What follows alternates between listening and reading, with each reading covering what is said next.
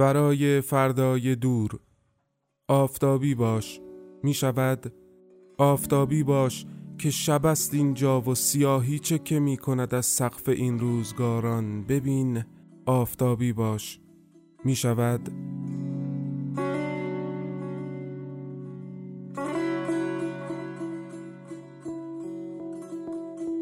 فردای دور عزیز دور باش. که رویای ما آنقدر نرسیدنی است و بعید آنقدر که آمده و خوش جمال و پر جلال و دور از ما که فردای نزدیکتر دیری است که دست بالا برده به نشان تسلیم و هر دو نیک می‌دانیم که کار کار توست.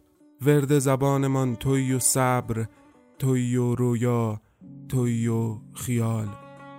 سلام بر خیال. سلام به همبستر آشنای شبهای ما و رفیق تو فردای دور. سلام بر خیال. عروس زیبای این میهمانی بچگون که آنی لبخندش را ندزدیده از ما ببین.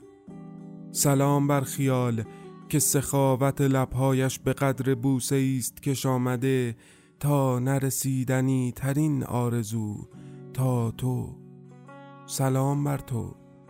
که دیگر نرسیدنت روشن است چون آفتاب که می سوزاند که می سوزاند می سوزاند و آشکارا چهرش یک طلوع بی سرانجام دیگر است. برآمده از پشت کوههای ملالانگیز عادت و دست از پا راستر در انتظار شب. و سلام بر شب. معشوقه سیاه پوش خیال که هر آنش با او گلاویز عشق بازی است تا طلوع در سکوت.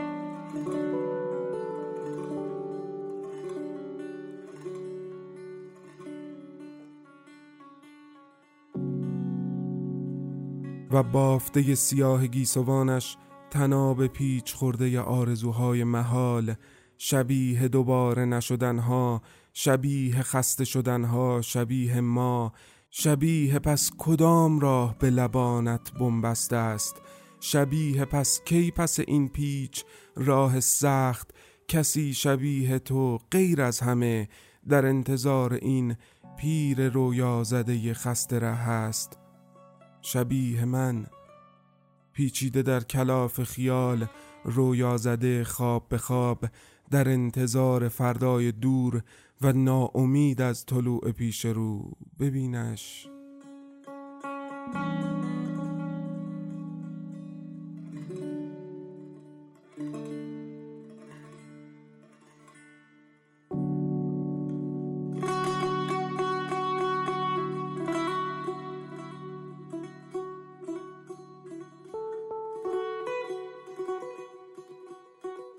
فردای دور عزیز دور باش.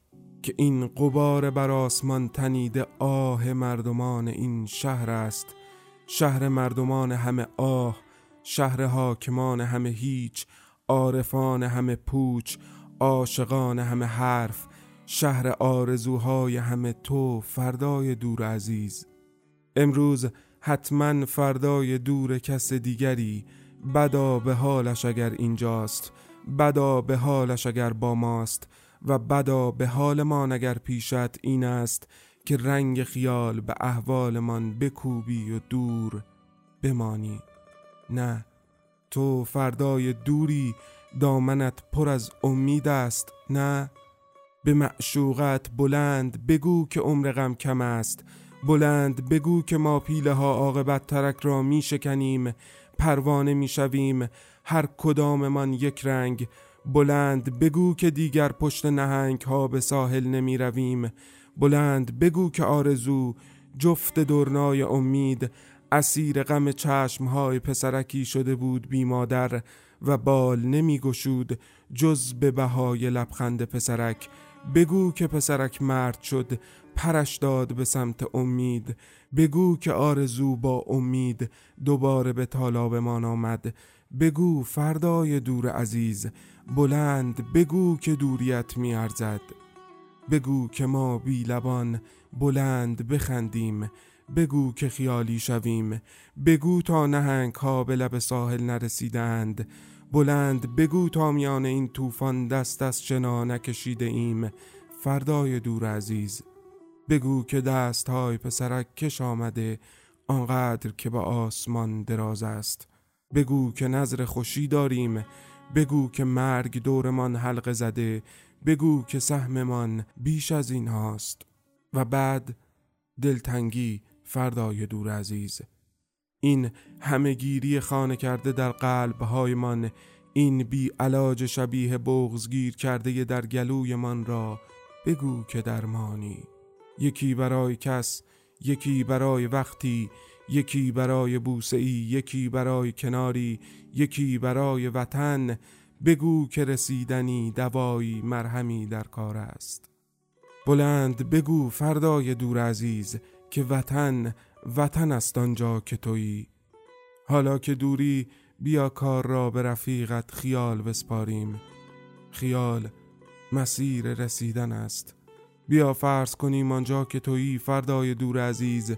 پسرک جای آرزو از دلتنگی می‌پرسد دلتنگی؟ دلتنگی کدام حال بود؟ بیا فرض کنیم پسرک گرسنه نیست زمینش پر از همبازی آسمانش به قایت آبی است و آرزوهایش اطراف همین طلوع پیش روست نه عین ما در انتظار چون تویی دور دور که از اینجا پیدا نیست بیا فرض کنیم فردای دور عزیز فرض که ایراد ندارد.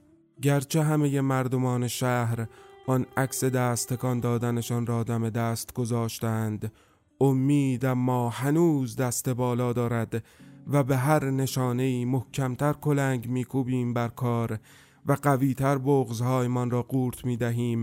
به امید فردای بهتر معجزه به کارمان نمی آید فقط بهتر از امروز باش. فردای دور عزیز همین. شیشه قلبم شکست آخ. عطر عشق تو گریزان شد. چو باد مست آواره ز دشت آشنا. گذشتم و دگر رفتم. دریغ از این جدا. برگ پاییزم آتش سردم شمه خاموشم. قصه درد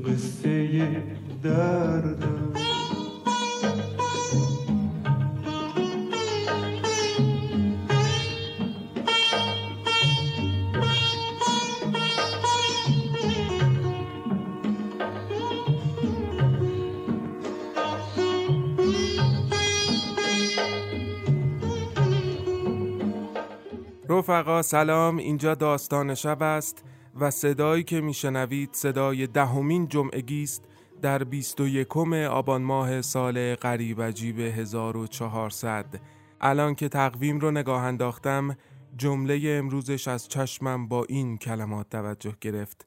مارتین لوترکینگ به همون گفته تا خم نشوید کسی نمی‌تواند سوارتان شود. امید که این خمیدگی فقط به سواری بگذرد مارتین عزیز. خب متنی که ابتدای برنامه شنیدید تکه از مجموعه نامه هایم بود. با نام نامه به فردای دور که کاملترش رو می‌تونید از Castbox جمعگی بشنوید و موسیقی زیر صدایش کار من و شاهین پشهان بود با نام تنهایی فرمان اول از ده فرمان که موسیقی هم می‌تونید از کانال تلگرامی کرشمگی کاملش رو پیدا کنید. و بعد از آن موسیقی شنیدید با صدای عباس مهرپویا آهنگساز، خواننده، نوازنده، مبتکر، جهانگرد و دکوراتیو و البته با شعری از تورج نگهبان.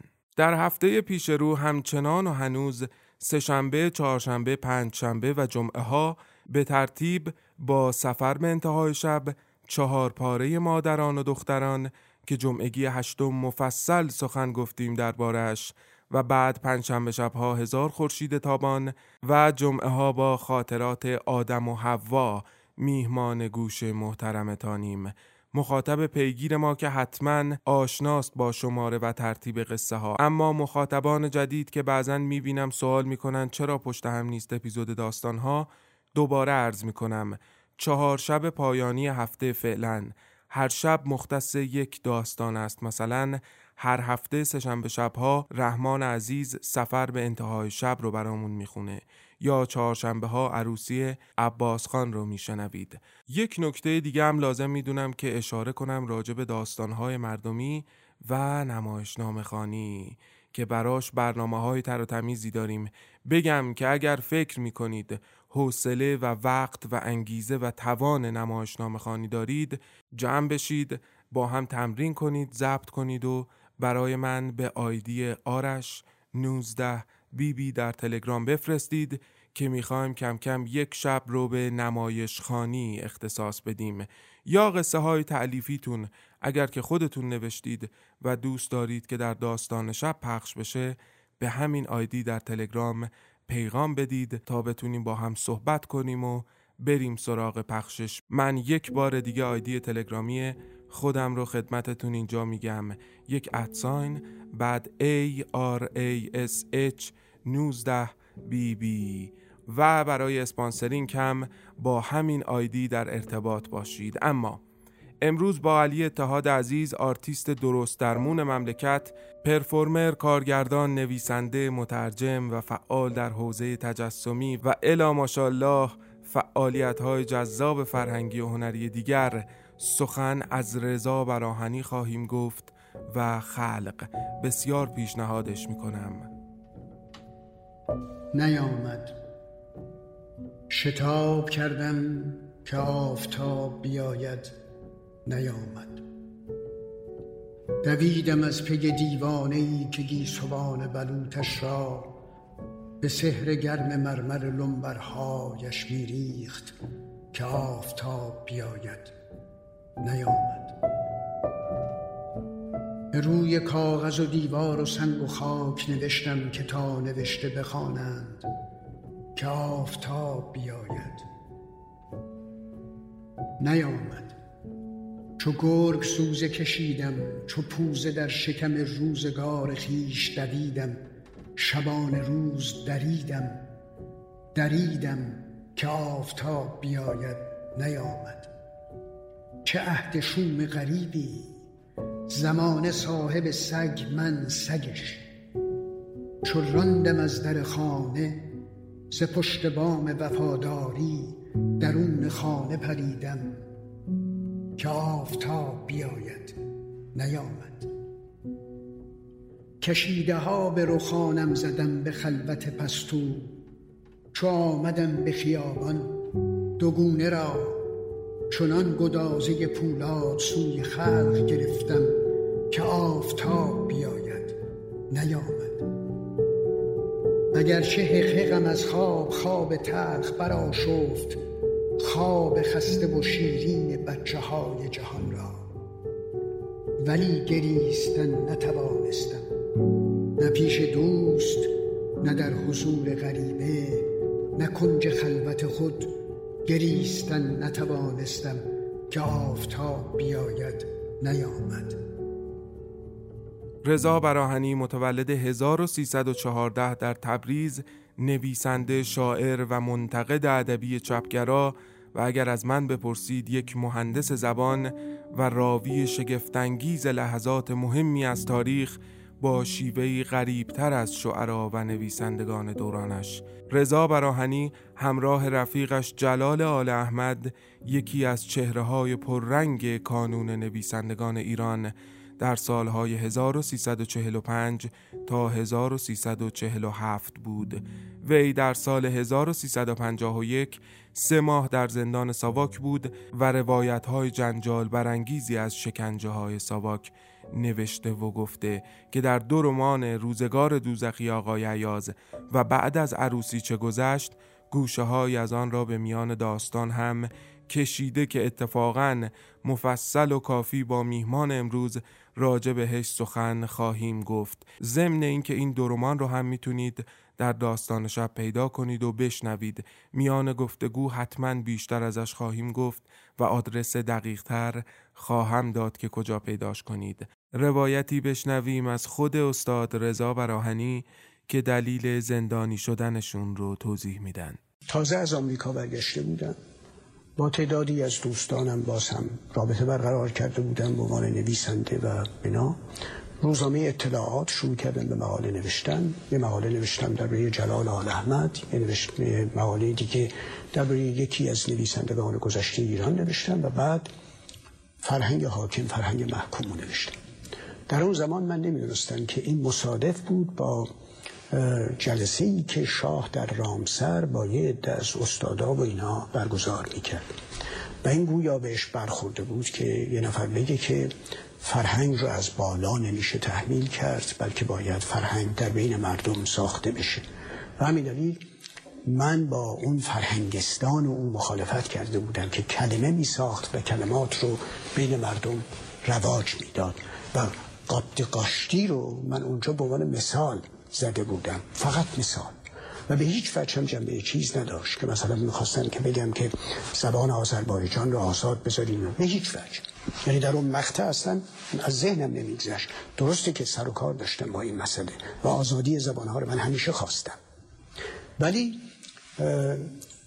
اون مثل این که به, به ریش خودش گرفته بود این قضیه.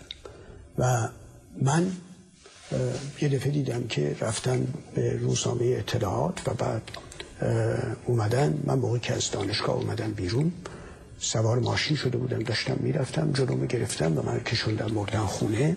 در خونه همه جا رو وارسی کردم و بعد منو سوار ماشین کردم وسطا چشممو بستن و بعد موقعی که چشممو باز کردم در همون کمیته مشترک مشترک ضد خرابکاری بود. از مهمترین آثار ایشان می شود به خطاب به پروانه ها و چرا من دیگر شاعر نیمایی نیستم در سال هفتاد و چهار اشاره کرده کتاب در برگیرنده دو بخش است. بخش اول شعرهایی است از ایشان و بخش دوم چرا من دیگر شاعر نیمایی نیستم که بحثی شاعری است. این طلبه ها میگن بحث طلبگی این بحث شاعری است. رضا براهنی با این مجموعه جریان شعر پست مدرن را آغاز کرد و تحولی در شعر دهه هفتاد ایجاد کرد. بیشتر از اینها رو بریم که در گفتگوی من و علی اتحاد بشنویم.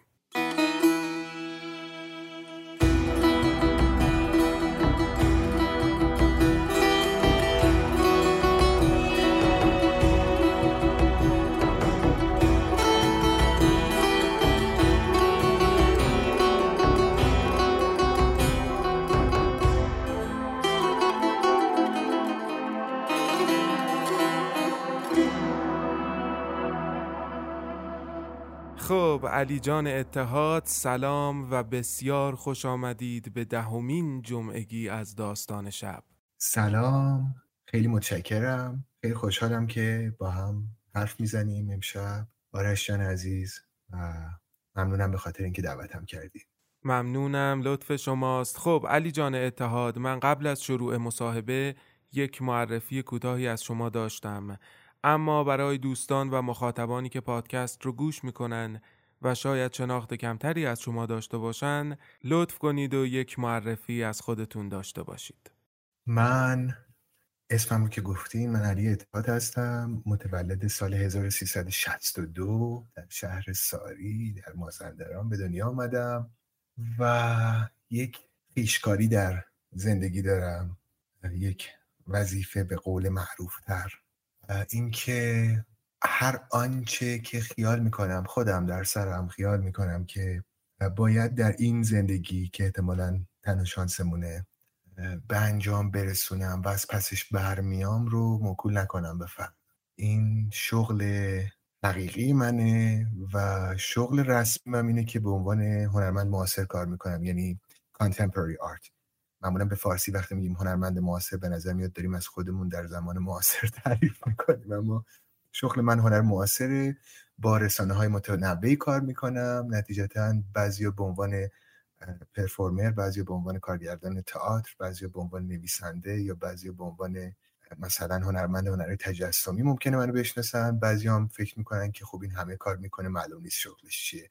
این دقیق ترین تعریف هایی که می‌تونم برای شروع ارائه کنم.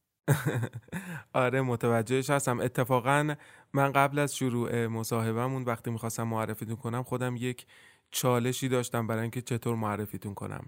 و این ترکیب هنرمند معاصر هم به نظرم خودش چالشی هست. اما اتفاقا به همین بهانه دوست دارم راجع به آرتیست هایی صحبت کنم هنرمندانی که چند شاخه از هنر رو همزمان تجربه می کنند و شاید شاخه به شاخه سعی می‌کنن که تجربیاتی در هنری که دوست دارن ارائه بدن داشته باشن. به نظر من این اتفاق مصداق اون جمله یا عبارتی نیست که میگه بهتر یک دریاچه عمیق باشیم تا یک اقیانوس کم عمق. حداقل در هنر به نظرم اینطور نیست. اگر بخوام مثالی با اندیشه خام خودم بزنم شاید اینطوری که آرتیست هنرمند در یک محیط تاریکی ایستاده و شمعی در دستشه و اطرافش رو داره روشن می‌کنه. ممکنه که این شمع وقتی پر نورتر میشه شعاع بیشتری رو روشن کنه. اما اگر در گوشه های از این محیط شمع کم نورتر یا حتی پر نوری هم بگذاره قاعدتا از محیطش درک بهتری خواهد داشت و این درک بهتر حتما به خلق درستتر و بزرگتری منتج خواهد شد. به عنوان اولین سوال اصلا شما پیشنهادش می‌کنید به یک هنرمند یا آرتیست اینی که چند شاخه از هنر رو تجربه کنه. آیا این کار درستیه یا بهتر یک شاخه رو محکم بگیره و با یک شمع پرنور در دست همون اطراف خودش رو روشنتر نگه داره با یک هنر؟ اونطور که من هنر رو می‌فهمم هنر یک دستور زبان و دایره واژگانه برای بیان کردن چیزی. اگر در ابتدای امر هنرمند چیزی در سر داره و می‌خواد اونو بیان کنه و آن چیز اضطرار درش ایجاد می‌کنه اضطرار خلاق درش ایجاد می‌کنه و ناچارش می‌کنه که این بار رو زمین بگذاره جایی آن وقت برای این وضع حمل از هر راه ممکن استفاده می‌کنه. ببینید شما وقتی که در موقعیت اضطرار زایمانی کسی نمی‌تونه بهتون بگه یا خودتون نمی‌تونید تعیین کنید که این رو من باید در بیمارستان فلان در روز فلان به انجام برسونم. این شاید توضیح سادشه توضیح کمی پیچیده تر یعنی یک کمی تخصصی تر اینه که شما یک ایده در سر دارید و یا یک تصویری می‌بینید در خیالتون یا یک مجموعه کلماتی در خیال شما به هم میپیونده که فکر می‌کنید این در یک نقاشی جا نمیشه یا مثلا در یک مجسمه جا نمیشه یا در یک یا در صحنه تئاتر مثلا با امکانات امروز ممکن نیست و بعد ممکنه تبدیلش کنید به یک ویدیو آرت یا فیلم حتی. یک وقتیه که فکر می‌کنید که این در یک مثلا عکس جا نمیشه و این بدل میشه به یک شعر مکتوب. یا به یک قطعه موسیقی یا هر هر مدیوم دیگه هر رسانه دیگری که فکر می‌کنید ظرفیت انتقال این پیام رو داره. پیام که میگم منظورم پیام اخلاقی و اینها نیست منظورم پیام در مفهوم مثلا یاکوبسنی اون هست. بسیار عالی. به نظرم توضیح کامل و واضحی بود. اما کم کم بریم به سراغ رضا براهنی آرتیست و هنرمند جنجالی. من اگر بخوام معرفیش کنم با یک عبارت کوتاه حتما مهندس زبان معرفیش می‌کنم فکر می‌کنم که ما همکاریمون رو در داستان شب با رضا براهنی و روزگار دوزخی آقای عیاز شروع کردیم درسته یا اشتباه می‌کنم؟ بله ما با براهنی آغاز کردیم و البته یک قسمت روزگار دوزخی آقای عیاز و بعد دیگه باقی قصه که به خاطر داریم. بله درسته. رمان دهشتناک و عجیب و غریب رضا براهنی روزگار دوزخی آقای عیاز دوست دارم قبل از اینکه بریم سراغ داستانهایی که شما از آقای براهنی برای ما خوندید یک پرسش داشته باشم. به نظر شما بعد از براهنی چه به زبان و ادبیات فارسی اضافه شد؟ چون در نظر من حتما چیزی اضافه شد.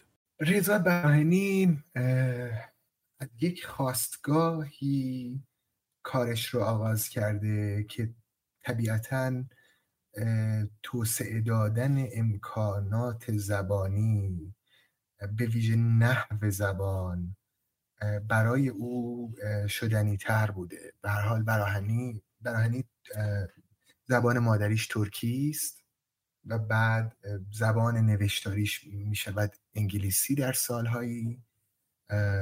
و از این طریق با دو دستور زبان متفاوت و دو دایره واژگان متفاوت برمیگرده و به زبان فارسی نگاه می‌کنه. و این این دو بهش اینطوری که من می‌فهمم این دو به براهنی امکانی میده که به زبان طور دیگری نگاه کنه. از طرف دیگه سابقه نحوی از این دست که باز هم در ارتباط با ترکی است و من ترکی بلد نیستم به خاطر همین نمی‌تونم وارد جزئیاتش بشم.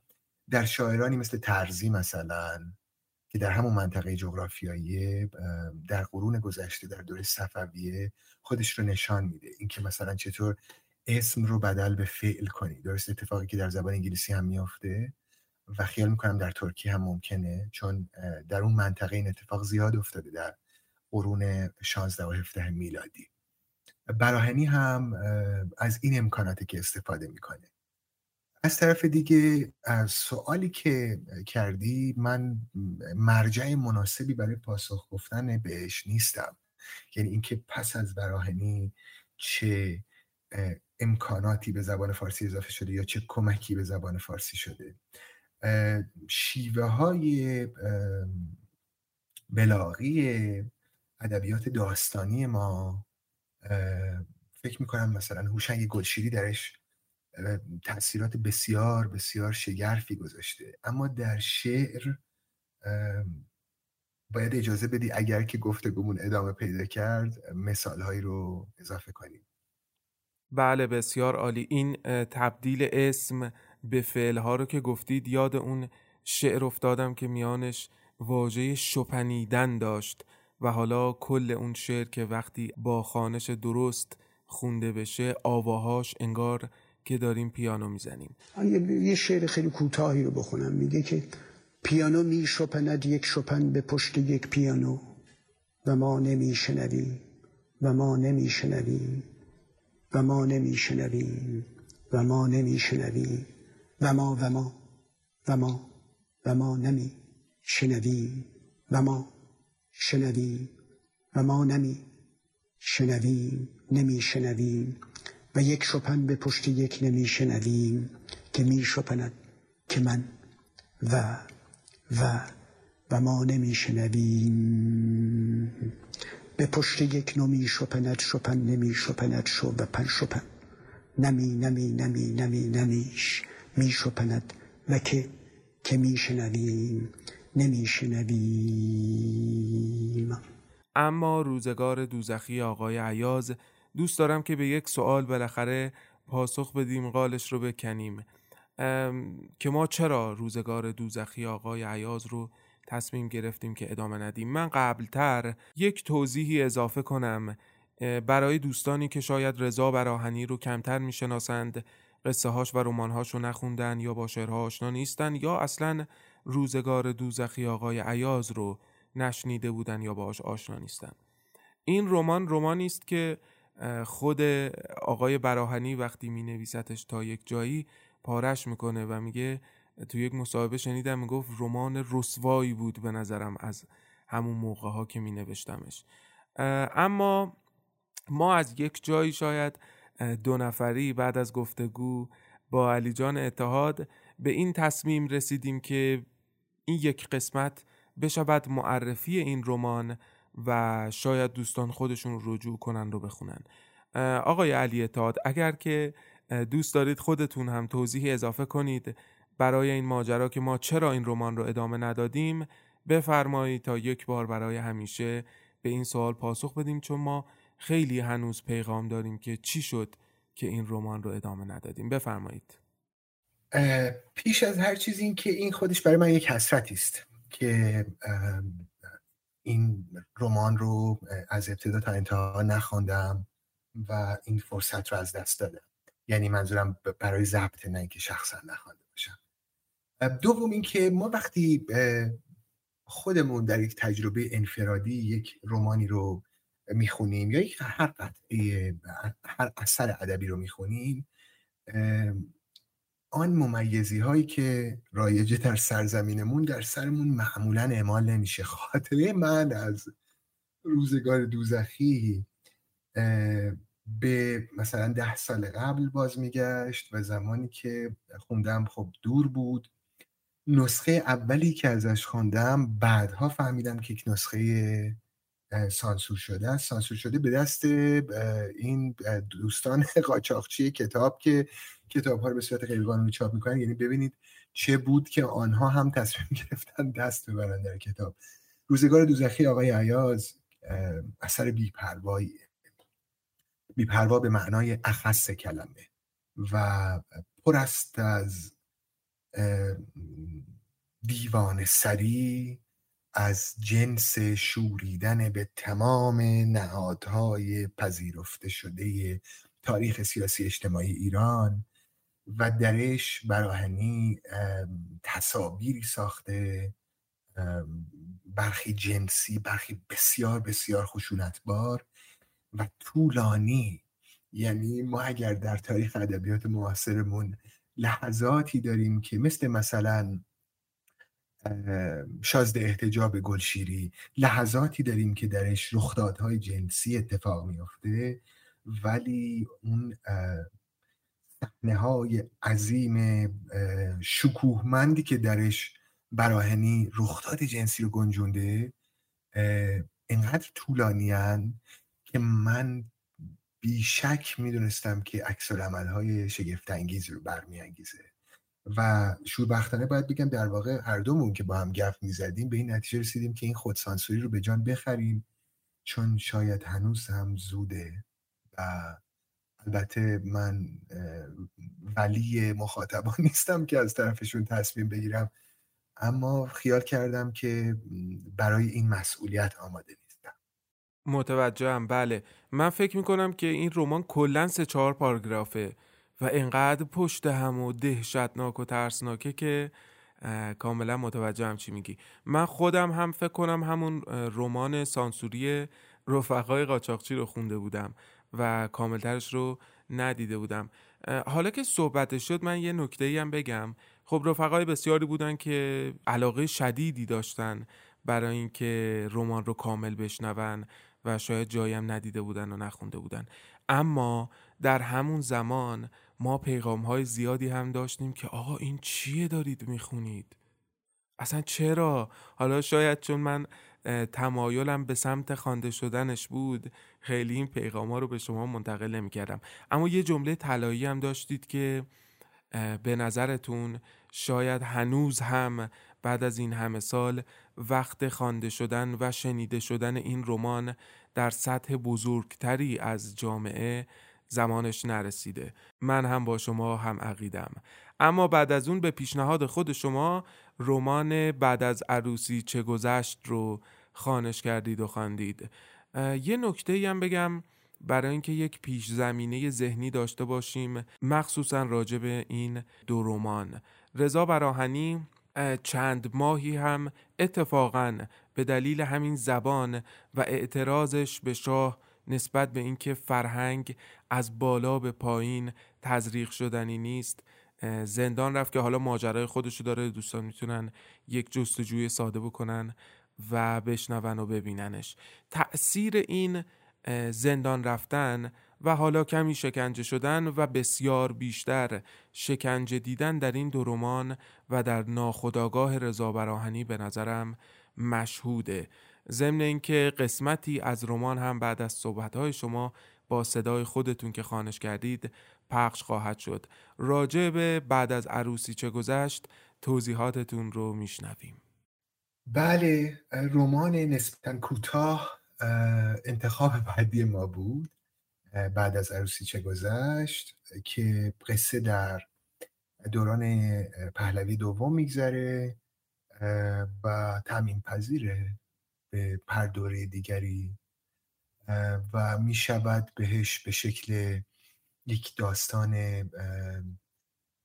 سیاسی از منظر یک شهروند عادی نگاه کرد.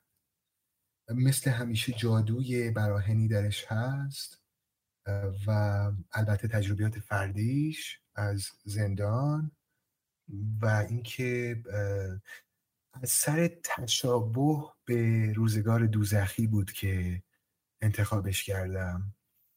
یعنی یک جانمایه مشترکی درشون هست از جنس خشونتی که داره و پرداختنش به موقعیت سیاسی اجتماعی سرزمین. بله دقیقا. یک معلم از قشر معمولی جامعه که اتفاقا مذهبی هم هست تازه با همسرش زهره عروسی کردن که از اسم رمان هم برمیاد. یک روزی در یک شرایطی قرار می‌گیره که توی مدرسه مدیر مدرسه فکر می‌کنم چیزی که یادمه بهش فشار میاره سر یه ماجرایی و اینم به شاه بد و بیرا میگه و از شانس بدش معلم های دیگر به ساواک لوش میدن و میره زندان و بقیه ماجرا. قسمتی از رمان بعد از عروسی چه گذشت با خانش فوقلاده علی اتحاد رو میشنویم. رحمت دوباره از مادر زاد. سرش را روی زانوی زهره گذاشت. تسلیم شد و تن به ازدواج داد. در منتهای تسلیم. آمادگی و اختیار. و احساس کرد که خوشبخت پیروز و به نحوی زیبا ثروتمند است. و آن وقت درست در این لحظه شیفتگی بازداشت شد. قصر زیبایی که ساخته بود با تلنگر ناچیز یک دست غیبی فرو ریخت. چرا؟ چرا؟ چرا به شاه فحش داده بود؟ نمی‌دانست. اصلا بعضی چیزها علت واقعی ندارد. آیا واقعا می‌خواست که شاه سرنگون شود؟ نمی‌دانست. اگر شاه سرنگون می‌شد چه کسی جای او را می‌گرفت؟ نمی‌دانست.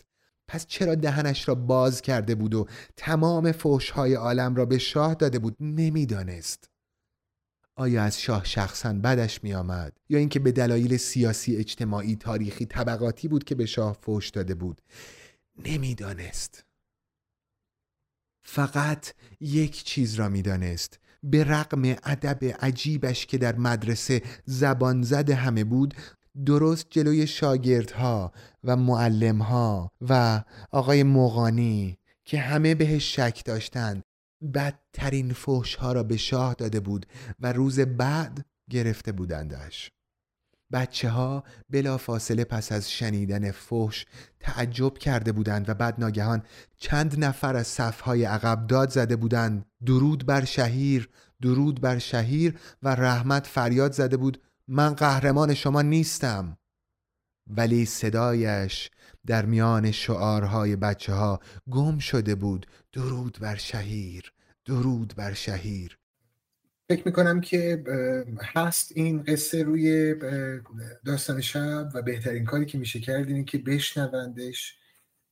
تلاش کردم که در اجراش کمک کنم به فهم داستان. مسیر سختی هم برای خواندن این آثار در پیش داشتم همیشه که شما حتما می‌دونید. با هم به حال قدم به قدم پیش رفتیم و اون همین که بسیار تلاش کردم نمی‌دونم چقدر موفق بوده. تلاش کردم که این اجراها هم این اثر هم کار دیگری که با هم منتشر کردیم هم همچنان ادبیات باقی بماند و به سمت نمایش رادیویی نرود. این این دقیقا آن گزاره ذهنی من بود که مدام ذهنم, ذهنم رو مشغول می‌کرد. ناچار بودم برای اینکه فهم بشه اینها برای مثال گفتگوست صدا سازی کنم ولی یک حدی از این صدا سازی رو باید نگه میداشتم. منظورم با هنجره خودم. یک حدی رو باید نگه میداشتم که هم صداها تفکیک پذیر باشن هم به نظر نیاد که دارید رادیو گوش می‌دید. و بار رو بندازم روی دوش طراحی صوتی سبودی و اون کارهایی که اضافه کردم به بسیار عالی. اتفاقا چقدر خوب شد. حالا که صحبت از خانش شد قبل از پرسش های دیگر و شاید پرداختن به شعر رضا براهنی یک سوء استفاده که نه استفاده از علی اتحاد عزیز هم بکنیم. راجع به خانش. خب داستان شب کلا درگیر ماجرای خانش است. از رفقایی که لطف می‌کنن دوست دارن صداشون شنیده بشه رمان یا قصه کوتاهی انتخاب می‌کنن و خانش می‌کنن برای ما. و نکته دیگر راجع به نوشتن. اگر پیشنهادی دارید برای دوستانی که قرار خانش انجام بدن خیلی خوشحال میشیم که بفرمایید استفاده کنیم همگی. می‌کنم حتما. اینقدر زیاده چون من به خاطر بخشی از کارم که کار خودم رو تدوین می‌کنم یا تصویر ادیت می‌کنم یعنی تصویر ثابت با فتوشاپ و اینها. بخشی از زندگی من شنیدن پادکست و داستان صوتی و اینهاست. و کم هم هرس نمی‌خورم راستش رو بخواید. حتما شما هم وضعیت مشابهی دارید شبیه من. چند نکته مهم هست. ما در کشورمون به دلیل نظام آموزشی به دلیل الگوهایی که رادیو تلویزیون سرزمینمون ساخته همه اونایی که می‌دونید و در سر دارید نمونه های بدرو معلم های ادبیاتمون. الگوهای بسیار بسیار نادرستی برای خانش در سر ما جا افتاده.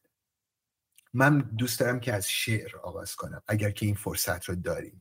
اول بپرسم که این فرصت رو داریم یا نه. بله حتما حتما.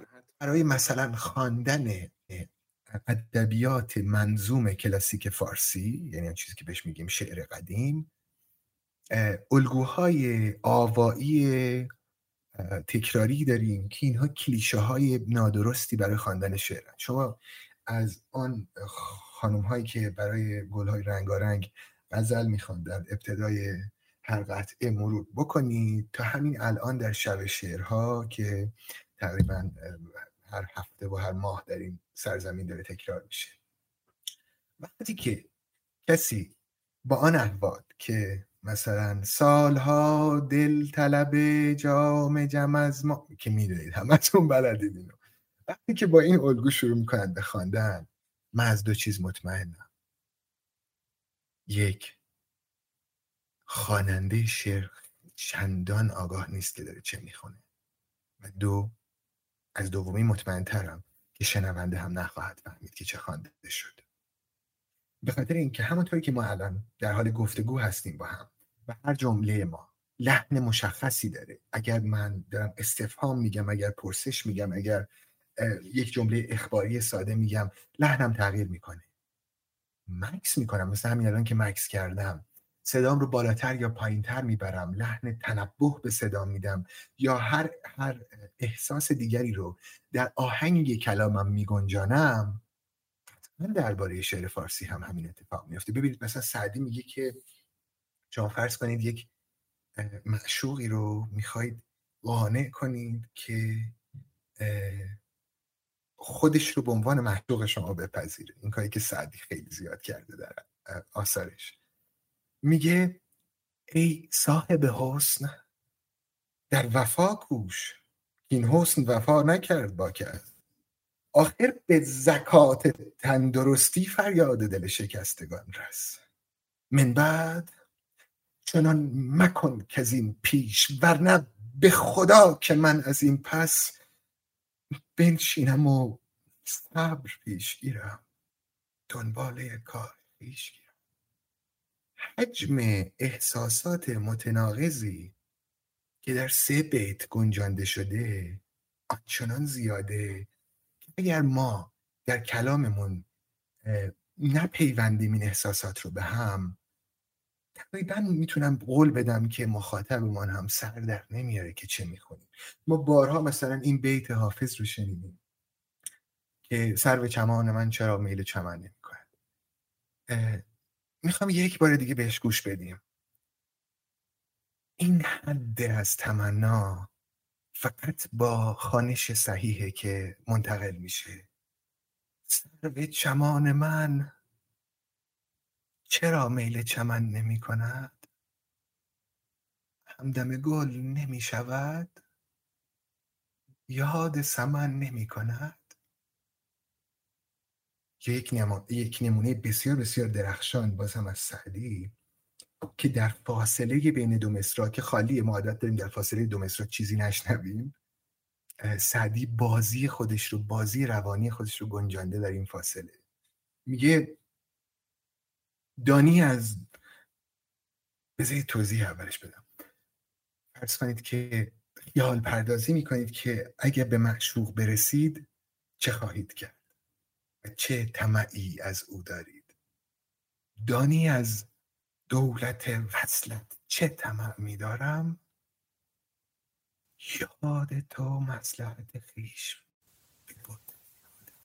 به به به نظرم توضیحات خیلی کافی و کاملی بود. راستش من شاید سال هاست که روم نمیشه. همه این چیزی رو که شما می‌خواستید بگید و من به رفقای شاعرم بگم که رفقا دیگه دوران اون مدل شعر خوندن گذشته سال هاست گذشته و بعد اتفاق بدتری که افتاده سلیقه جامعه عامتر که شعر شاید گوش می‌کنن نزدیک اون اتفاق شده که اصلا درست هم نیست. کشیده شدن بی دلیل آواها در تمام طول خانش یک بیت به نظرم واقعا دورانش گذشته.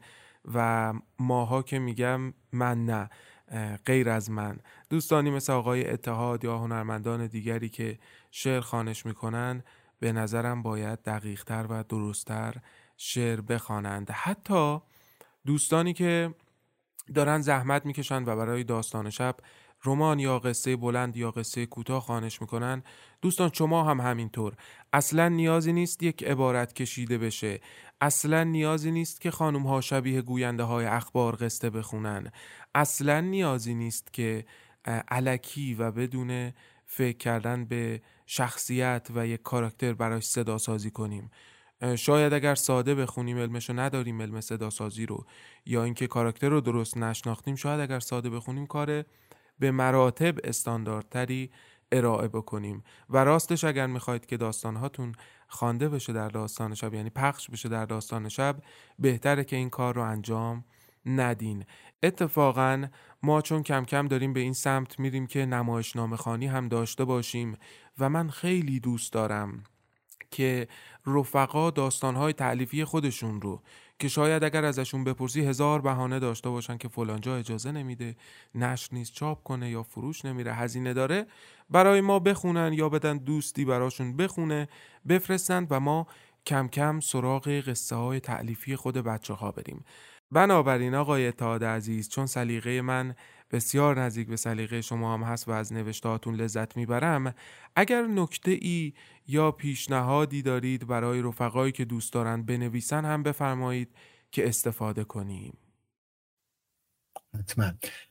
درباره نوشتن اولین اولین اولین مهمترین کاری که باید بکنه بکنه هر نویسنده ای خواندن خواندن بسیار و نوشتن بسیار. یعنی دومی مسئله نوشتن. برای نویسندگانی که می‌خواهند نویسنده بمانند یا علاقمندانی که می‌خواهند نویسنده بشوند.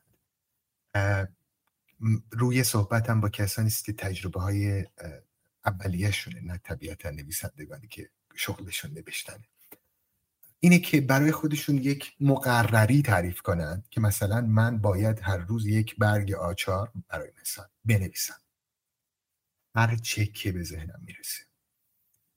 و این به شکل طبیعی بدل می شود به بخشی از زیست روزمره و وقتی که بدل شد به بخشی از زیست روزمره آن وقت شما دیگه نمی‌تونید دست ازش بکشید. آن وقت محتوا سوار میشه به این عادت سوار میشه روی این نحوه زیستی و نوشته شما رو بهبود میده. خواندن بسیار از این جهت که درست نویسی فارسی حقیقتا این روزگار به ورده های شگفتانگیزی به مقاک های شگفتانگیزی افتاده. دایره واژگان نسل جوان شوربختانه بسیار بسیار تنگه و اندکه پیداست که از سر نخواندن به ویژه از نخواندن ادبیات قدیم شما ما روی گرده نویسندگان قرون گذشته نشستیم و اگر این کار رو نکنیم افقهای دورتر رو نمی‌بینیم. چون مگر می‌شود که تجربه هزار ساله برای مثال ابوالفضل بیحقی و فردوسی رو نخوانید و ناگهان ما دیروز زاده نشدیم. فارسی زبانان پس زمینه دراز آهنگی دارن که این پس زمینه بناست بهشون کمک کنه. روی برج هایی بیستیم روی گرده قول هایی بیستیم که افق های بسیار بسیار دوردست رو به ما نشان میده. اگر که همین امروز شما سیر الملوک خاج نظام الملک رو باز کنید یا مقالات شمس تبریز رو باز کنید یا عجایب المخلوقات رو عجایب نامه ها رو اساسا باز کنید لحظاتی درش هست که خیال می‌کنید با یک اثر معاصر مواجهید با دایره واژگان روزگار گذشته. این چیزیه که به خیالم به ما کمک می‌کنه روز به روز تجربه های جذابتری بتونیم بکنیم. بیخبری از گذشته بیخبری از آنچه تاریخ ادبیات این سرزمین پشت سر گذاشته این آبگیر رو تنک آب و بیمغز خواهد کرد. بسیار عالی. من قبل از اینکه سوال بعدی رو مطرح کنم یه نکته ای رو بگم در تکمیل فرمایشات شما. ما دو گروه بودیم معمولا با بچه که کتاب میخوندیم. یه گروه خب خیلی براهنی رو دوست داشتن و یه گروه خویی. من خب بسیار به خویی ارادت دارم. ما بینمون یک عبارتی مصطلح بود می‌گفتیم که رضا براهنی روپایی زیاد می‌زنه و دیر می‌رسه به گل زدن. یعنی شما رو انقدر با واژه ها و سیر این آواها این ور می‌کنه بهش می‌گفتیم روپایی زدن. ولی خب خویی سریع تونتون گل می‌زنه برامون و بسیار لذت می‌برم از شعرهای اسماعیل خویی. اینو گفتم بگم که در یک جمعی بودیم در یک تماس تصویری گروهی و من یکی دو تا پرسش از آقای خویی کردم. یک نکته ای رو راجع به نوشتن به من گفت راجع به سوالی که کردم به من گفتش که شما قبل از اینکه شاهنامه رو کامل بخونی و تاریخ بیحقی رو کامل بخونی مگه چیزی از زبان فارسی می‌دونی که می‌خوای بنویسی؟ یعنی اینطور تاکید داشت بر خواندن ادبیات کهن. اما سوال بعدی من یک نکته ای که همیشه برام مطرح بوده و از همه بچه هایی که کتاب می‌خونن سالهاست می‌پرسم شاید کمکی به خودم بشه. اینی که سیر مطالعاتیشون چه شکلیه؟ آیا منظم کتاب می‌خونن؟ مثلا آقای اتحاد شما برنامه ای داری برای چند هفته و چند ماه بعدت برای مطالعه کردن می‌دونی قرار چی بخونی؟ یا نه این من میمونی؟ کتاب ورق می‌زنم یه جایش می‌رسم احساس می‌کنم که چیزی رو نمی‌دونم. میپرم میرم سراغ یه کتاب دیگه یعنی جهش های این شکلی مدام داشتم. در تمام طول دورانی که حالا اندازه خودم کم حتما کتاب خوندم. راجب سیر مطالعاتی هم سیر مطالعاتی خودتون هم برامون سخن بگویید. ممنونم. من این اقبال رو داشتم که یعنی دو اقبال تو امان. اینکه خانواده من علاقمند به ادبیات کلاسیکی بودند.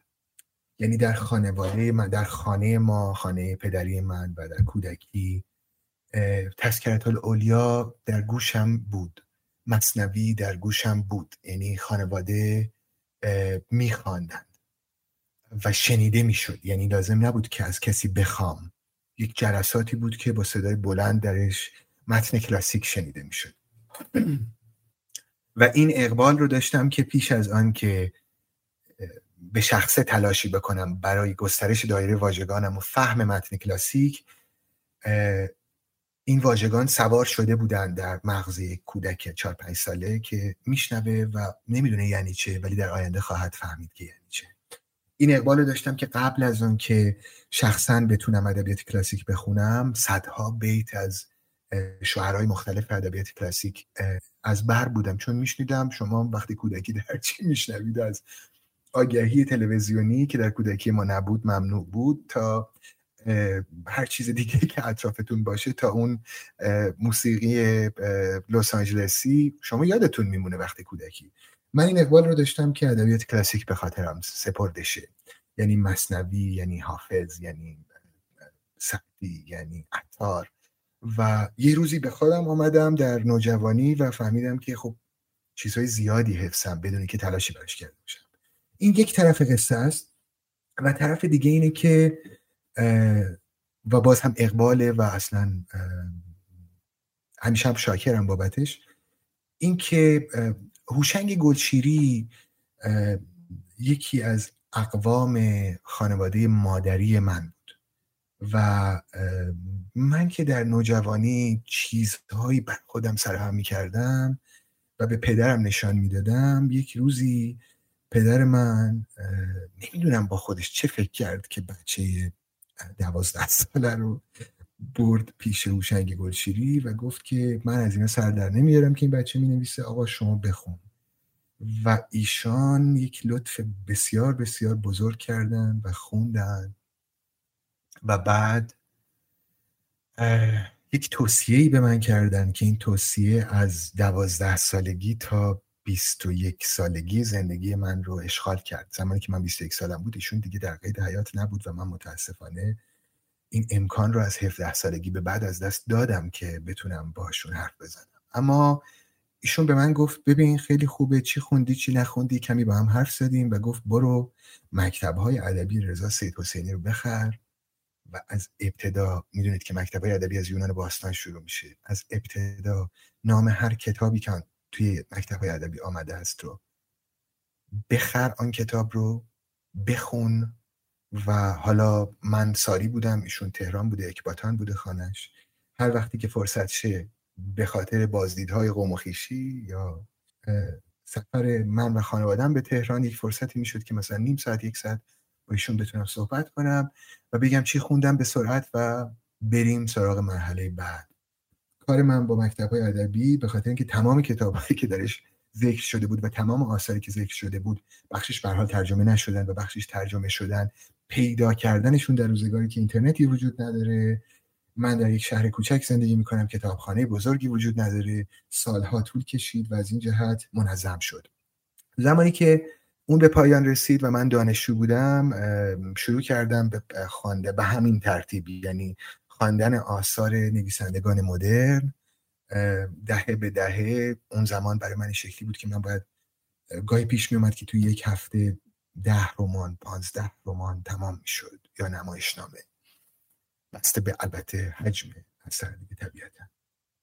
ولی خب من تمام نوجوانیم به این ترتیب از ادبیات ایران دور شدم. زمانی که برگشتم به ادبیات ایران به این ترتیب بود که در 20 سالگی شروع کردم به دلایلی که خیلی مفصله شروع کردم به یاد گرفتن زبان پهلوی ساسانی.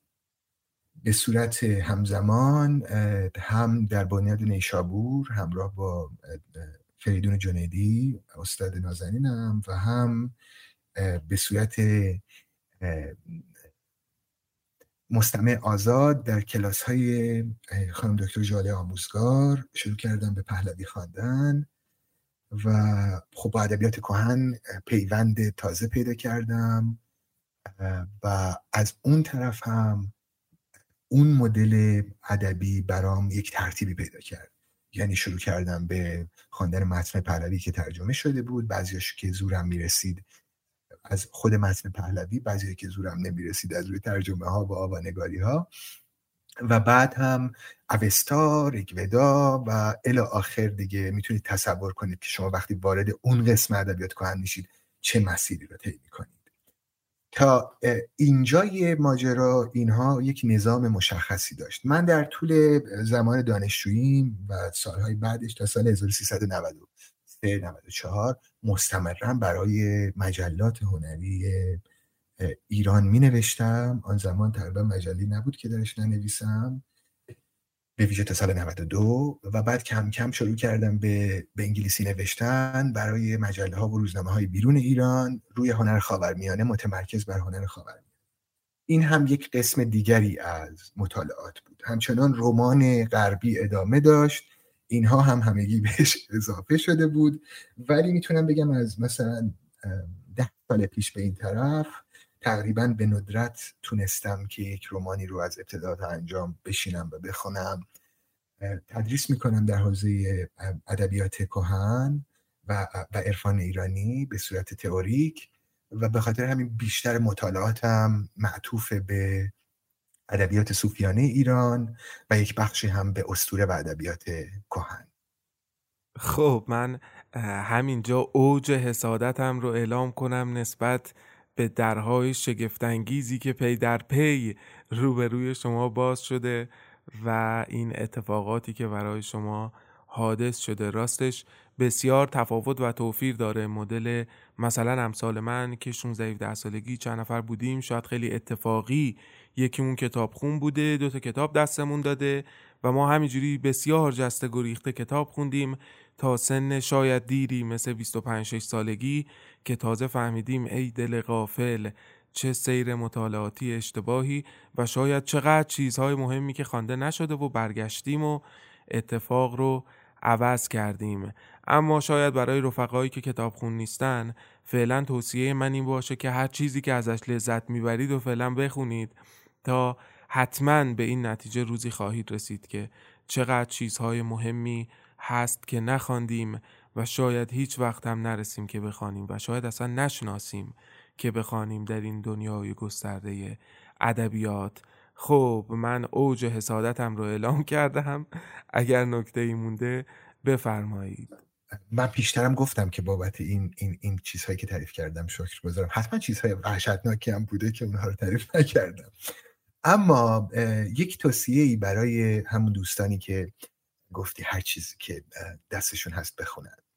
فرض کنید که به کنار یک دریا میرید و که یک ساحل سنگی داره روی زمین پر است از سنگریزه. احتمال اینکه روی این ساحل گوهری دوری مرواریدی یعنی پیدا کنید چقدره؟ و میگم این قاعده رو درباره کتاب فروشی ها در سراسر جهان بیم رعایت کنیم معمولا وقتی وارد کتاب فروشی میشید یک قفسه اونجا هست که اولین چیزهایی که شما می‌بینید.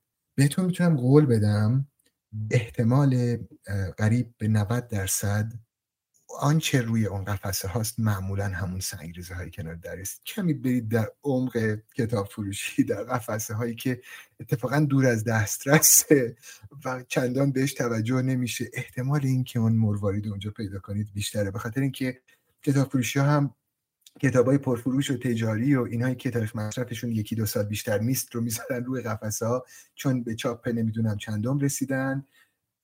و کتاب های مهمتری که شما باید بخونید معمولا توی قفسه ها اگر خاک نخورن حداقل تا چند سالی میمونن عجب پیشنهاد کاربردی خوبی بود. پس بچه ها علی جان اتحاد با ما پیشنهاد داد. منم راستش باش موافقم. با احترام تمام به کتاب فروشی های کل مملکتمون که راستش سودی هم نمی در این روزها معمولاً مجبورن اینجوری بگیم. کتاب های تجاری رو جلوی قفسه ها میچینن خوشگل و تر تمیز. از اونها رد شید. برید انتهای کتاب فروشی اون کتاب زیری که احتمالا خاک خورده. جواهرات بهتری هن. راست میگه منم هر وقت می‌خوام برم کتاب فروشی چیز مهمی می‌خوام. معمولا یا تو انباره یا اون پشت مشته جایی قائم شده کلی خاک خورده. بگذاریم بریم سوال دیگر و شاید آخری راجع به براهنی دوست دارم بدونم که برای لذت بردن از شعر رضا براهنی. ما لزوما باید به اون حد از علم و دانش و یا درک شعر براهنی برسیم که فقط از فرم و آواها لذت ببریم و یا باید تلاش کنیم از تک تک قسمت ها چون شاید نمی‌تونم بگم مصرع ها یا بیت های رضا براهنی رو معنی کنیم. یعنی آیا ما باید معناگرایانه به شعر رضا براهنی نگاه کنیم یا بتونیم موفق بشیم از فرم شعر رضا براهنی لذت ببریم یا شاید هر دو؟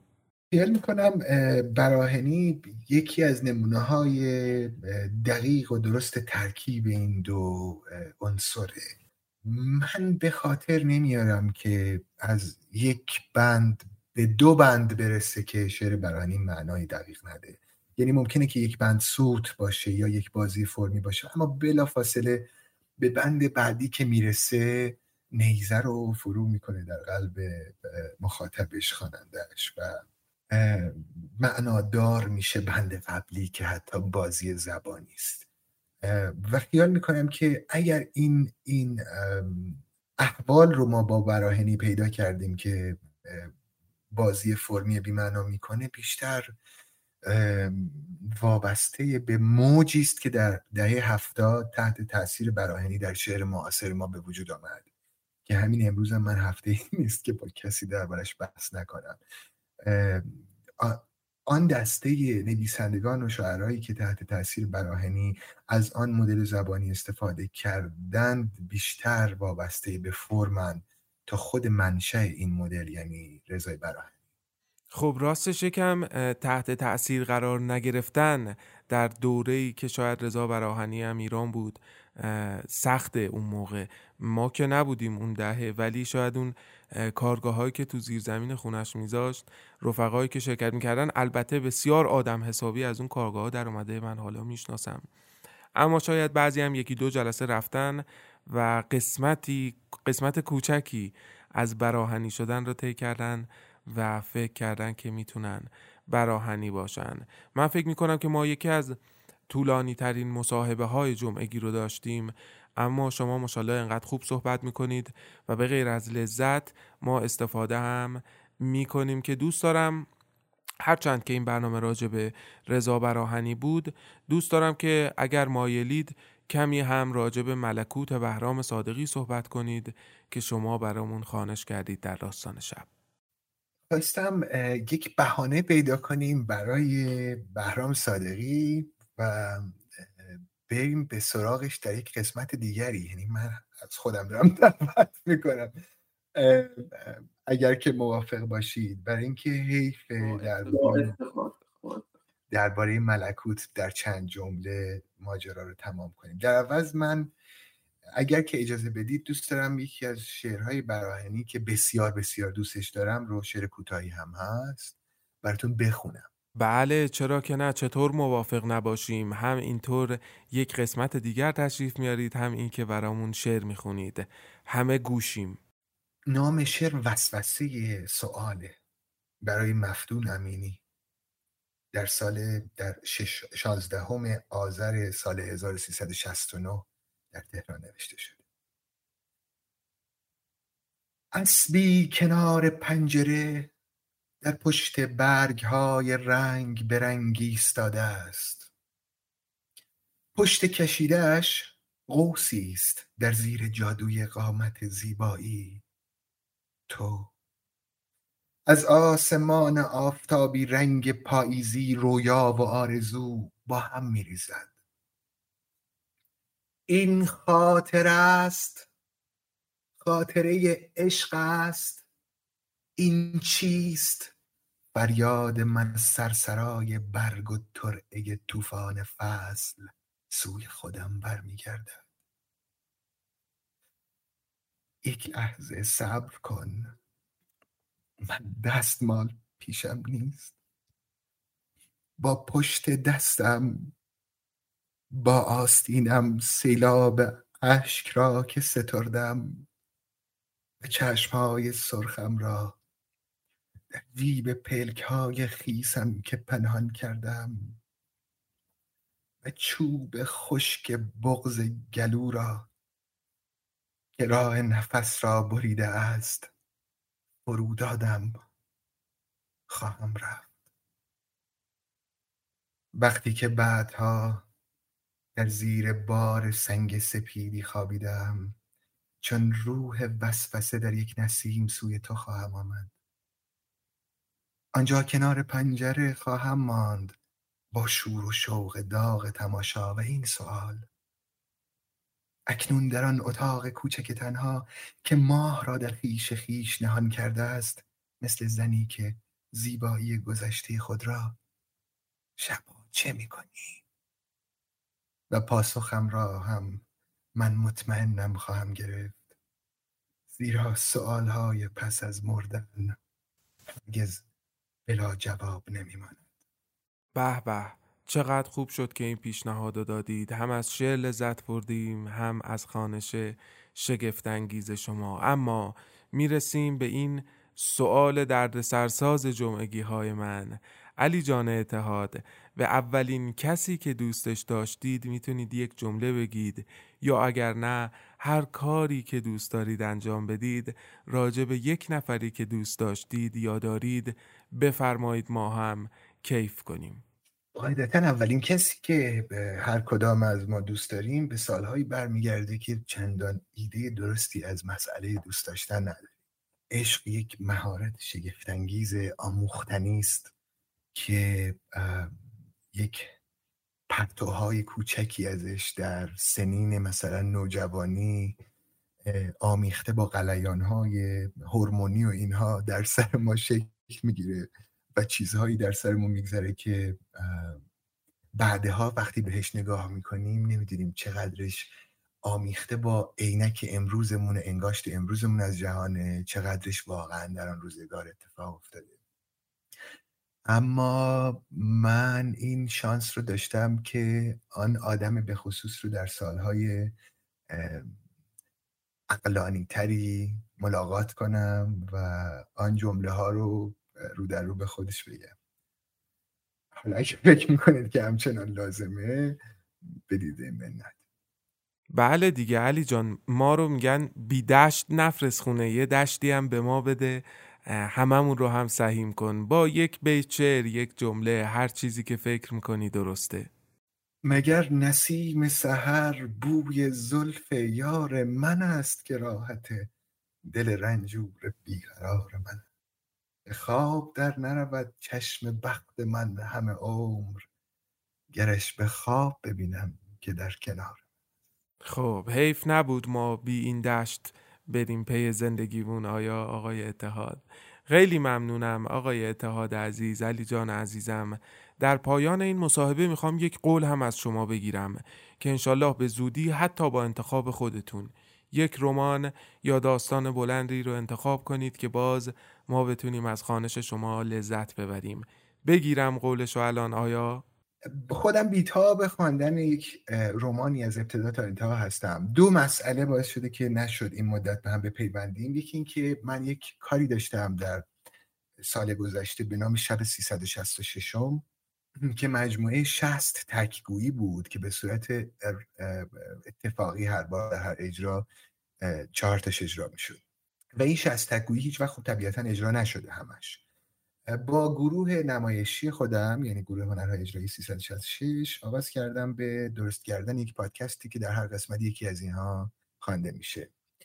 نتیجتا یک بخشی از وقتم به این اختصاص پیدا کرد که تصمیم گرفتیم حالا حداقل مثلا 15 قسمتش رو ضبط کنیم و بعد کار انتشارمون آغاز کنیم.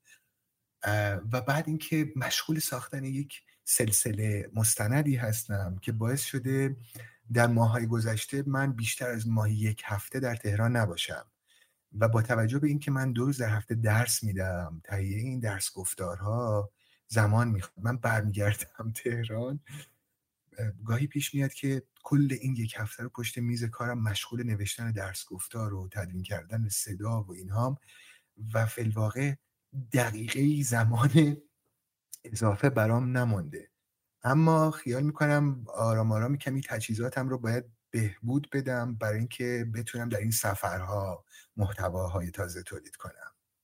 بسیار عالی. من برداشتم اینطور بود که انشالله قولشو گرفتم. یک چیز دیگه علی جان اتحاد اگر که کاری پیش رو داری حتی پادکستی داری ضبط می‌کنی یا اجرایی داری برامون اسمشو بگو لینکشو بفرست یا آدرسی بگو که بیایم بشنویم ببینیم.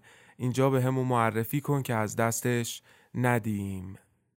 نام پادکست بوشاسبه بوشاسب در اپستا نام یک دیویست که دیو کاهلی و خوابه و ایده این مجموعه متمرکز بر خوابهای مردم.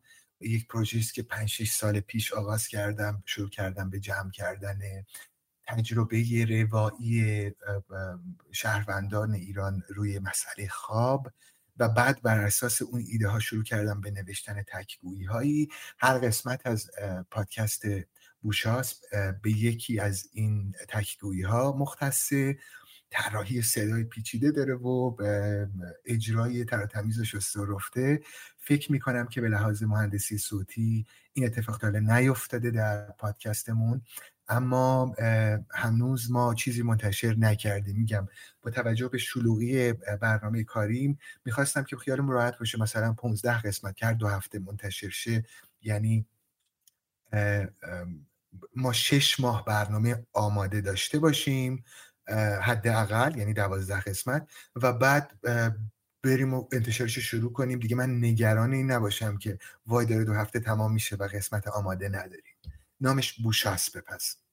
بسیار عالی. پس دوستان می‌تونن در اپهای پادگیر به زودی بوشاسب رو جستجو کنند و بشنون. حالا اگر منتشر هم شد حتما من در صفحه اینستاگرام خودم خبرش رو خواهم گذاشت. علی جان اتحاد بسیار بسیار ممنونم از اینکه وقت گذاشتی و افتخار دادی در این گفتگو شرکت کردی. همچنان ازت یاد می‌گیریم و برای رفقای داستان شبی اگر دوست داریدان یک قسمت روزگار دوزخی آقای عیاز که به عنوان معرفی این رمان هست و بشنوید یا کامل رمان بعد از عروسی چه گذشت با خانش شگفتانگیز و عالی علی اتحاد عزیز می‌تونید که در اپهای پادگیر داستان شب رو جستجو کنید. اگر که داستان شب رو ندارید. و بعد با هشتگ اسم بعد از عروسی چه گذشت را در کانال تلگرامی داستان شب جستجو کنید یا در SoundCloud بدون اون هشتگ جستجو کنید. در شنوتو و در نهایت بهترین جا در Castbox داستان شب جستجو کنید. حتما پیداش می‌کنید. من اگر بخوام که شمارش رو هم بگم که دوستان شاید راحت تر پیدا کنند الان یک نگاهی بندازم ببینم. بله اینجا پیداش کردم. از شماره 1578 1585 چون هفته یک بار بود فکر می‌کنم شنبه ها بود.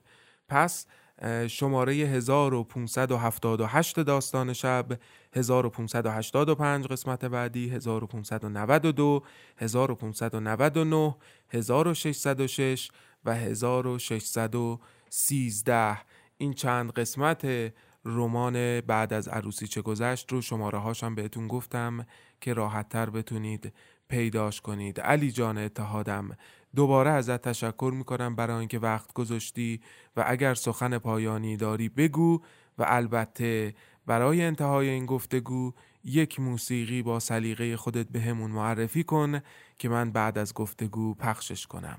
تشکر می‌کنم. به خاطر فعالیت ها تارشان به خاطر استقامتت می‌دونم که چقدر چقدر چقدر کار دشواریه کاری که می‌کنی. و تشکر می‌کنم به خاطر فعالیت داستان شب. من فکر می‌کنم از همون سال اولی که این پادکست محتوا تولید کرده همینطور دورا دور دنبالش کردم. و کیف کردم فراز و نشیب طبیعتا داشته مثل هر تولید محتوای فرهنگی دیگری. ولی ما در سرزمینی زندگی می‌کنیم که آنچنان عادت نداریم به پایداری رخدادهای فرهنگی. معمولا به سادگی از کار میافتند هر کدام از دستگاه های فرهنگی که می‌شناسیم.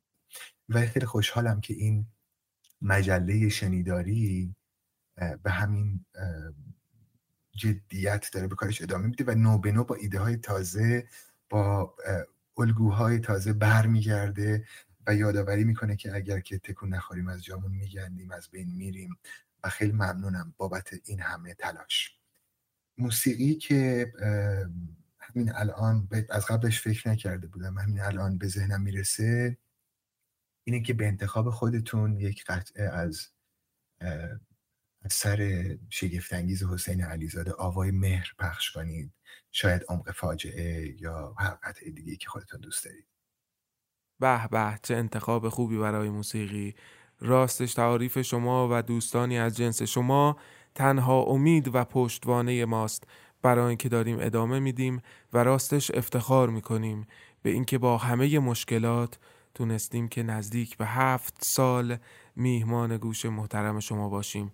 علی جان اتحادم دوباره ازت تشکر می‌کنم. خیلی ممنونم. بریم که موسیقی رو که آقای اتحاد بهمون معرفی کردن رو بشنویم. علی جانم خدا حافظت. خدا نگهدار خدا نگهدار همگی.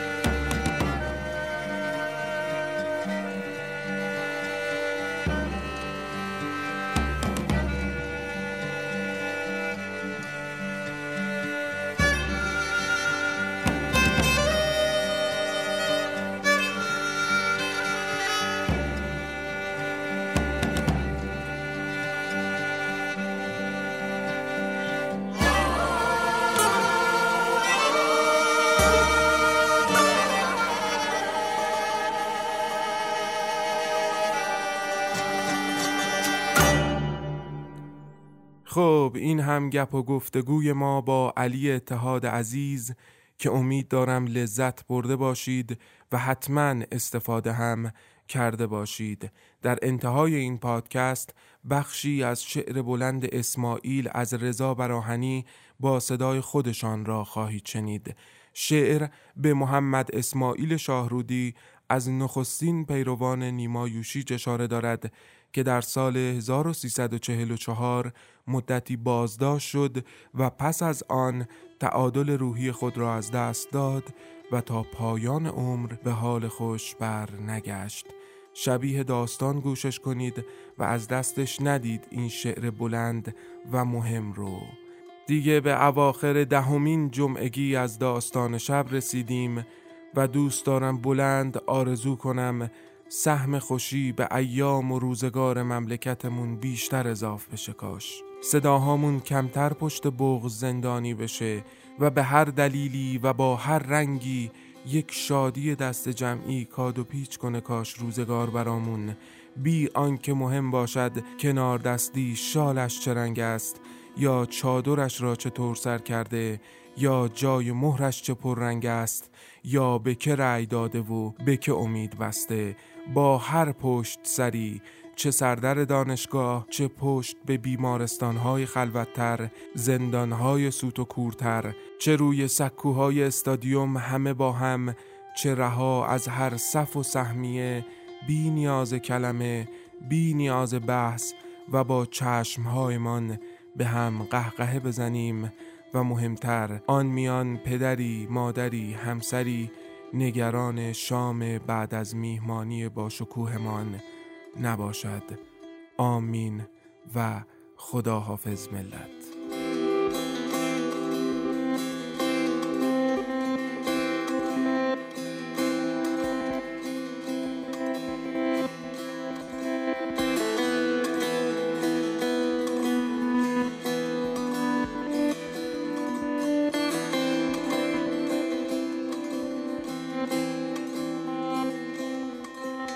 اسماعیل. قسم به چشمهای سرخت اسماعیل عزیزم که آفتاب روزی بهتر از آن روزی که تو مردی خواهد تابید.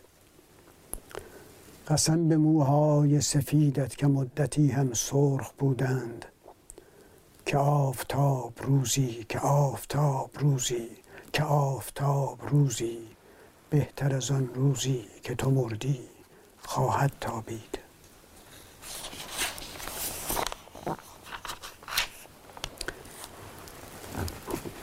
ای آشنای من در باغهای بنفش جنون و بوسه. ای دراز کشیده بر روی تخت خواب فنری بیمارستان مهرگان. ای آزادی خانه فقیر بر روی پله های مهربان. ای عشق های تنهای سپرده به نسیم باغ تیمارستان. ای شاعرتر از شعرهای خود و شعرهای ما. ای تباه شده در دانشگاه در مدارس در کافه ها میخانه ها و در محبت زن و فرزند و دوستان نمک نشناسی چون ما. ای امیدوار به این خیال که زمانی استالین در خیابان چرچیل ظهور خواهد کرد و رفقایت برای معالجه شاشبند تو را به مسکو خواهند فرستاد. ای متناقض ابدی عاشق استالین دوگل آل احمد هوشیمینه زنی رنگین چشم و سیاوش کسرایی با هم. ای که در تیمارستانهای تهران خواب بیمارستانهای سواحل کریمه را می دیدی ای که می‌خواستی پسرت را به شوروی بفرستی به جایش با آمریکا فرستادی. ای که از خانه اجارهیت در امیرآباد خواب جایزه لنین را می دیدی از پله های گران قیمت تیمارستانی خصوصی که حقوق تقاعدت را بالا می کشید سلای آزادی در می‌دادی. و گمان می کردی و گمان می کردی به از قماش کاستروست و کاف از کرباس لنین. ای متناقض ابدی که سادگی روحت به پیچیدگی همه عقایدت میچربید و سادگیت کندوی اصلی بود که انگار فقط یک ملکه داشت و زنبورهای دیگرش نبودند. ای مثل باقی از درختان گردو در ذهن کودکان ساده شعر ای اسماعیل ای ایستاده در صف آزمایشگاه های شهر با شیشه بلند در دست و جنگلی از تصاویر رنگین بر سر. ای خواب کرده شرق و غرب ای خیانت شده ای بی حافظه شده پس از نوبت ها شوک برقی. ای ناشتای عشق ای آشنای من در باغهای بنفش جنون و بوسه. دگمه های نیمه سیاه و نیمه قهوه‌ای پستانهای برم کردت بوی پوسیدن می‌دهند. دو برهنت به دو قول یک چشم میمانند که از پشت پوست مرد جهان را مینگرند. تماشا می‌کنی نمی‌توانی حرف بزنی. به جای حرف زدن بوسه می‌زنی. بلند نشو از رخت خوابت بلند نشو اسماعیل. حرف که می‌زنی گریم می‌گیرد که چرا حرف نمی‌توانی بزنی. ای بهار فقید کلمات بر گلستان مخدوشی از دهانی افسرده ای اسماعیل بلند نشو از رخت خوابت. ای همسن شاه ماسر اختناق ای شهروند شکنجه ای گنجش که در به در در خانه های اجاره ای ای پسر واقعی ابراهیم و نیما با هم ای بی خانه ای بی آسمان ای بی سقف ای بی زمین ای سایه نشین تنگ دست این عصر تنگ دل. ای شاعر نسلی توهی دست گورت کجاست تا به مدد عشق تو را از اعماق آن بیرون بکشم. ای اسماعیل ای برادر من بلند نشو از رخت خوابت. یادت صبحانه است که در روز اول انقلاب خوردم. خاطره مرگت. آب غسلی است که شهیدی سوراخ شده در انقلاب را دادم. بلند نشو از رخت خوابت. ای که واژه ها را هم یک یک و هم دست دست فراموش کردی تو را به خدا بلند نشو از رخت خوابت. مثل آسمانی که پرنده هایش را فوج به فوج فراموش می کند مثل شبی که ستاره هایش را فراموش می کند بلند نشو از رخت خوابت. ای پدر زخمی کبوترهای گریان ایران ای شعرخان جوان سی سال پیش برای کارگران. وقتی که باید از آنان امضا می گرفتی که شعرت را می‌فهمند که شعری هست که کارگران هم می‌فهمند. ای تبعید شده از شانه سوخته کویر به روسبی خانه تهران. تهران تو را پیش از آن که بمیری به گوری گمنام بدل کرد. بلند نشو از رخت خوابت اما به من بگو گورت کجاست تا ابریشمی از کلمات بر آن بریزم.